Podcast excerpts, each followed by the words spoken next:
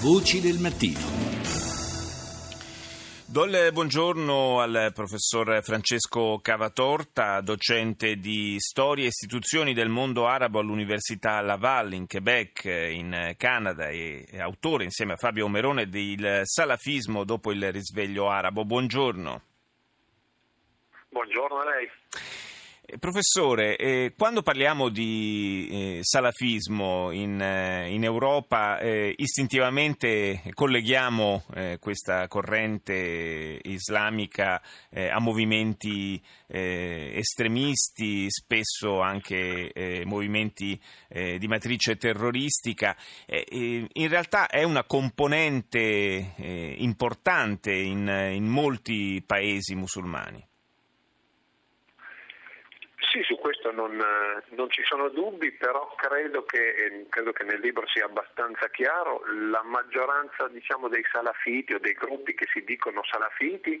o che vengono identificati come salafiti non ha in realtà molto a che fare con la violenza, anzi eh, la maggioranza di questi gruppi la, la rifiuta come metodo di lotta politica e sociale. E quindi in realtà i gruppi salafiti che praticano il terrorismo, che praticano la violenza politica, sono, sono relativamente pochi, eh, sono quelli che ovviamente fanno più notizia, eh, sono quelli che magari fanno anche più paura all'opinione pubblica e ai nostri uomini politici, ma nella realtà dei fatti è vero che la grande maggioranza dei salafiti ha poco a che fare con la violenza e la, e la rifiuta, come dicevo. I salafiti, eh, nella, eh, questo è anche uno eh, dei, eh, dei, punti trattati, credo, nel, nel suo libro, eh, in questa, in, questa, fase successiva alle primavere arabe, primavere eh, che purtroppo sono anche quasi ovunque sfiorite rapidamente, sta, stanno cercando un, un, ruolo nuovo però nella, nella società e nella politica dei paesi arabi. Sì, in effetti dopo, la, dopo le, il risveglio diciamo, arabo, dopo le, le rivolte arabe nel, nella, nel salafismo in generale, sia tra gli ideologi che tra i gruppi, che tra i, i, diciamo, i cittadini ordinari di, di, di, di questa credenza salafita si sono, si sono posti la questione di come eh, eh, eh, fronteggiare no, questa, questa, queste rivolte, di come rispondervi sia politicamente che socialmente.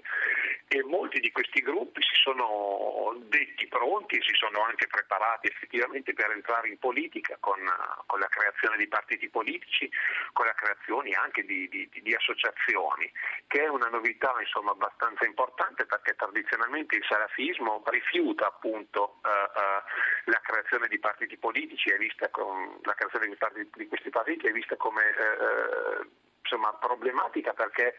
creare dei partiti vuol dire inevitabilmente creare delle fazioni diciamo, all'interno della comunità dei credenti e questo è qualcosa che eh, il salafismo rifiuta. Però ovviamente ci sono anche poi delle questioni diciamo, più concrete, più pratiche e molti salafiti hanno voluto diciamo, prendere l'opportunità di, questa, eh, di queste rivolte per,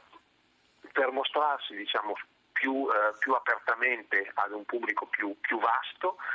e hanno cercato di, di, di, giustamente di entrare, entrare, in politica creando partiti politici, facendo eleggere dei deputati per difendere le loro, le loro idee che dal punto di vista diciamo, sociale sono particolarmente conservatrici. Avevano paura probabilmente che queste rivolte sfociassero nella vittoria di magari gruppi liberali o gruppi laici o dei fratelli musulmani a cui loro si, si oppongono abbastanza fortemente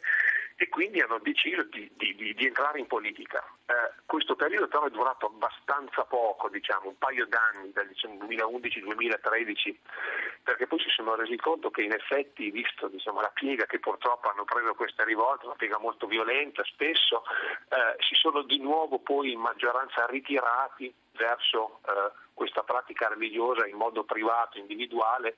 senza poi eh, eh, in realtà eh, rimanere nel campo politico e nel campo sociale con i loro partiti e le loro associazioni. Forse un po' in controtendenza da questo punto di vista il Marocco, dove nelle ultime elezioni in realtà per la prima volta, se non erro, un rappresentante salafita è entrato in Parlamento. Sì, in effetti ci sono, diciamo che ci sono anche dei piccoli partiti o, dei, o diciamo che individualmente alcuni membri eh, eh, di partiti islamici possono essere dei, dei salafiti, ma come dicevo eh, eh, eh la realtà delle cose è che molti di, degli sceiti, degli ideologi che che, pensavano che entrare in politica fosse necessario, un sacrificio diciamo, necessario per difendere le loro idee, si sono presto resi conto che eh, soprattutto nei paesi dove poi c'è una, una guerra civile, eh, impegnarsi in politica può creare eh, problemi alla, alla comunità in maniera, in maniera generale, hanno preferito ritirarsi. Ovviamente in alcuni paesi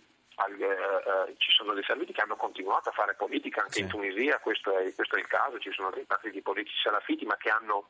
un seguito molto molto, molto relativo insomma, tra, tra, tra, tra, i cittadini, non sono, non sono partiti che, che faranno dei, dei dei risultati elettorali particolarmente importanti. Non è stato il caso in Egitto, eh, ma anche in Egitto molti di quelli che si erano impegnati in politica in questo momento si sono, si sono ritirati diciamo, dalla politica. Grazie al eh, professor Francesco Cavatorta, grazie per essere stato nostro ospite.